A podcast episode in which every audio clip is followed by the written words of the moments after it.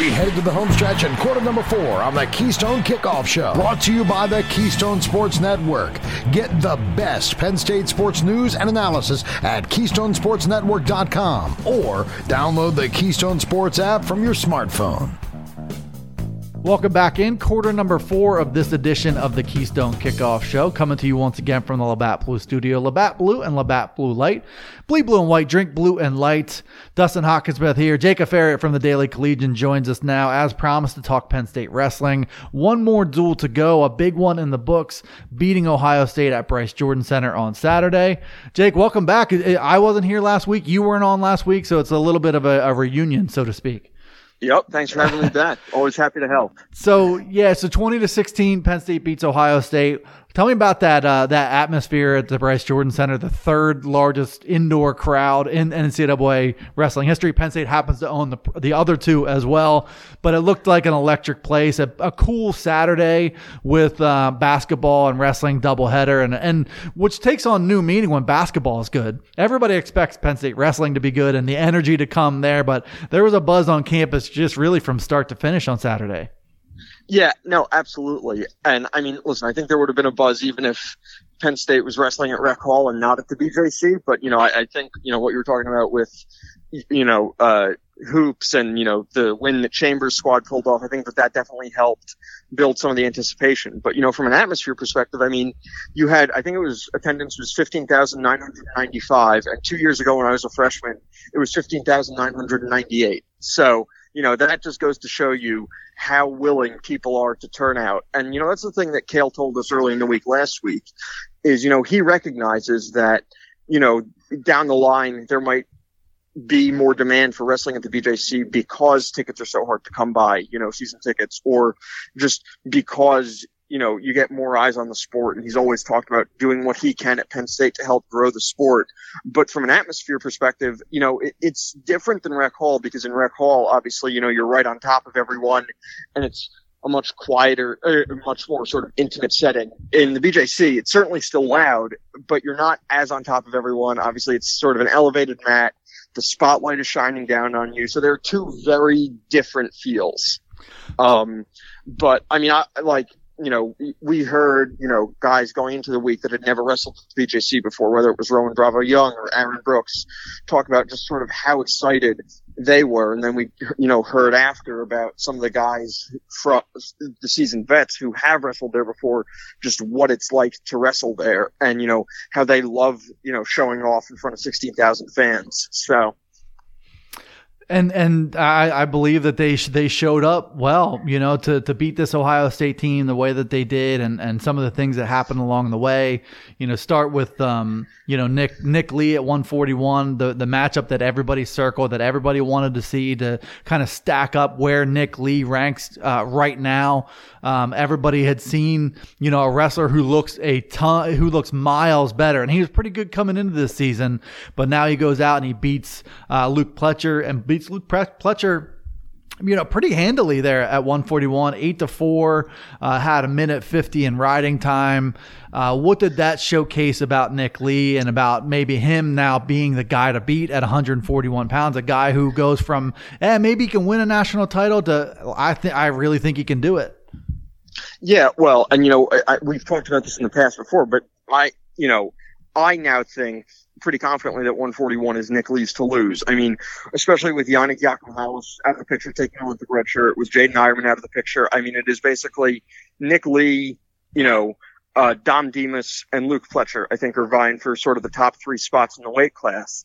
And, you know, I think people sort of got a glimpse of what Nick was capable of early this season, but then last weekend, you know, when he knocked off Tristan Moran and Mitch McKee and picked up two top 10 wins there, I think people really got into their heads like, okay, he is now definitely legit. I mean, he got it. He, I think he tech falled or majored Moran and he pinned McKee. And so it's like, okay, now how do you bet against him, you know, wrestling against Pletcher? And that's the thing is, you know, Tom Ryan said after that, you know, they knew going in that 141 was going to be a war and that Pletcher was going to have to fight for all seven minutes. And, that he didn't feel that happened. And I mean, listen, he gave Nick Lee a lot of credit, but he was also like, listen, you know, he, he took it to them and they just didn't have an answer. for Nick. And I think that that's interesting, especially considering if you look back to last year when Penn State went to Columbus and Nick Lee upset Joey McKenna, you know, Tom Ryan said something similar and he was surprised that that had happened. So I was expecting more fight out of Pletcher and I was expecting Pletcher to maybe put up a better result than he did. I think matchup wise, um, Nick Lee is a really tough matchup for Luke Pletcher. Luke Pletcher is not really the set the tone, attack constantly kind of guy, and he's a very good defensive wrestler. He always he always has been. But I think Nick Lee just bringing that energy and bringing the fight to him you know, if you're able to score some early points on Luke Pletcher, that's going to put him in a really bad spot. So if Nick Lee, you know, obviously being able to replicate that winning formula on Saturday when it starts to mean more at Big Tens and when it starts to mean more, obviously at NCAA's, you know, being able to execute on that is one thing. But Nick Lee's style, I think, is just tough for Luke Pletcher just in general. Yeah, well, and that's the thing is, you know, Nick said after the match, he was like, listen, you know, nothing really changes preparation wise because he said, you know, he sticks with what's worked. And I mean, you know, I can't blame him. I think he's what, 17 and 0, 18 and 0 this year. And basically all but two of his wins have been by bonus points.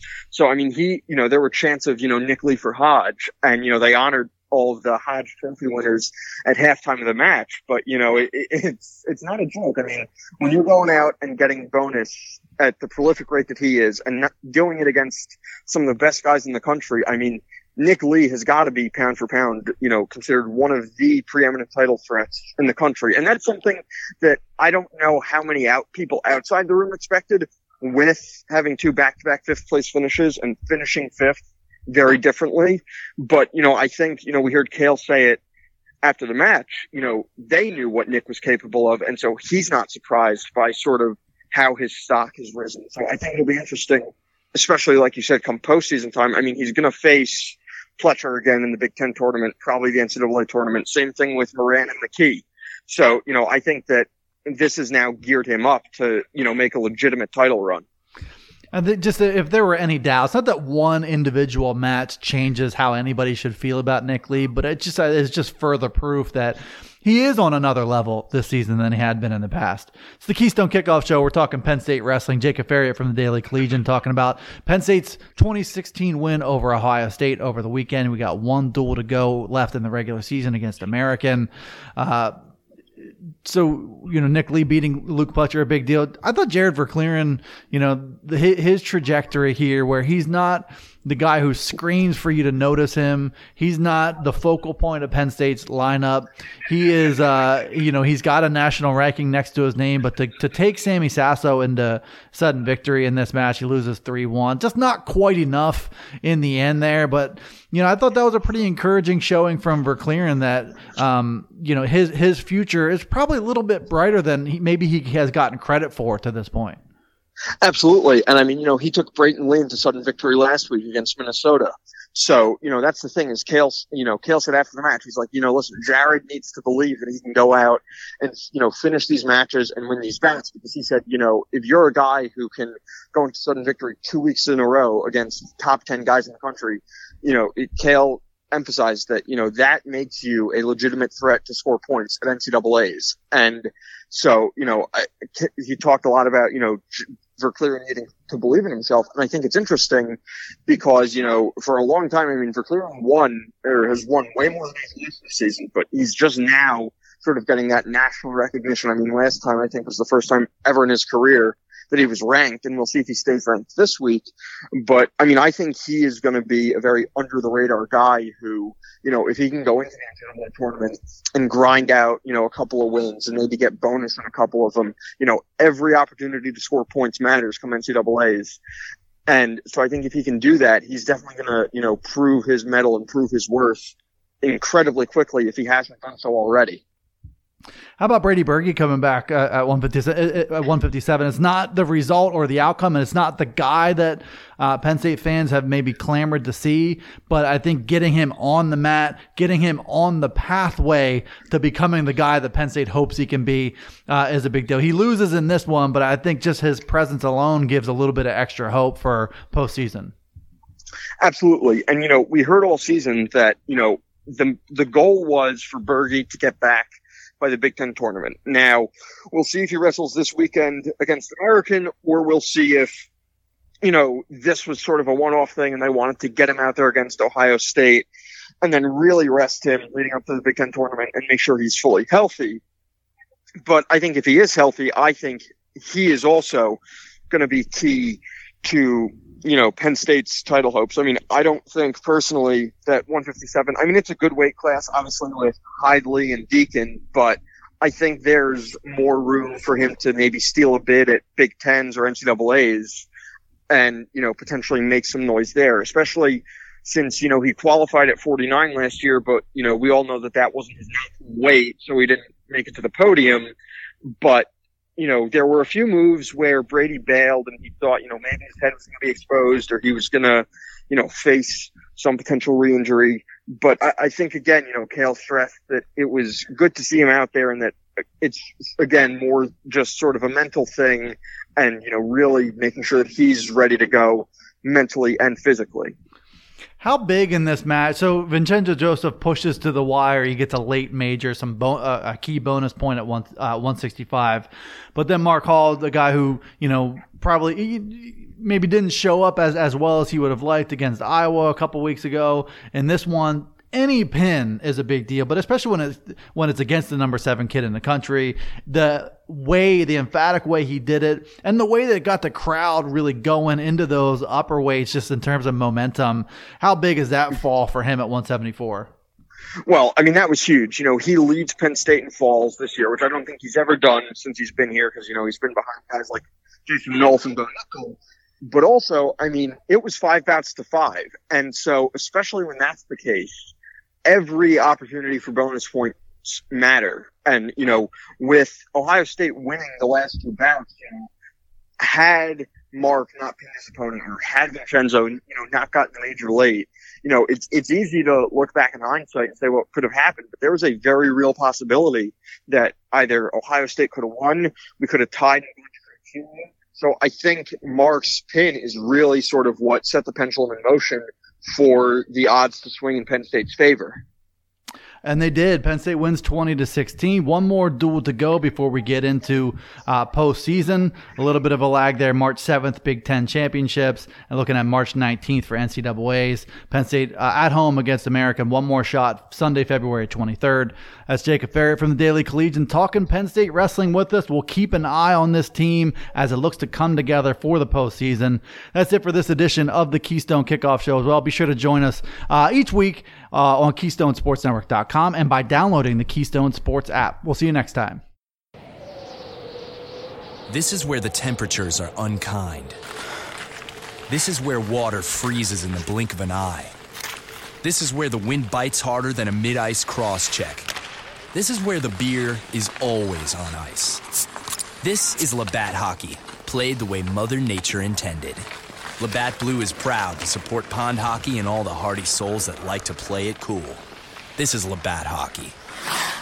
Beer, Labatt USA, Buffalo, New York. Life gets complicated. And it only gets more complicated when things change. Which is why AAA insurance agents take the time to talk with you so that they can help you choose the best auto and home coverage. Don't put off getting protected. Let AAA help cover what you care about. Insurance that's not just insurance. Talk to your local AAA insurance agent or visit AAA.com to learn more about AAA. Looking for a great gift for the blue and white fan in your life? Check out 409tailgateclub.com for some great ideas. You can get the tailgate box that includes all their rubs and sauces. Then there's the Bloody Mary gift box, complete with mix, bacon salt, and even pepperoni straws. Go to 409tailgateclub.com and check out their online store. Don't forget to use code KSN on checkout for a discount. That's 409tailgateclub.com and use code KSN.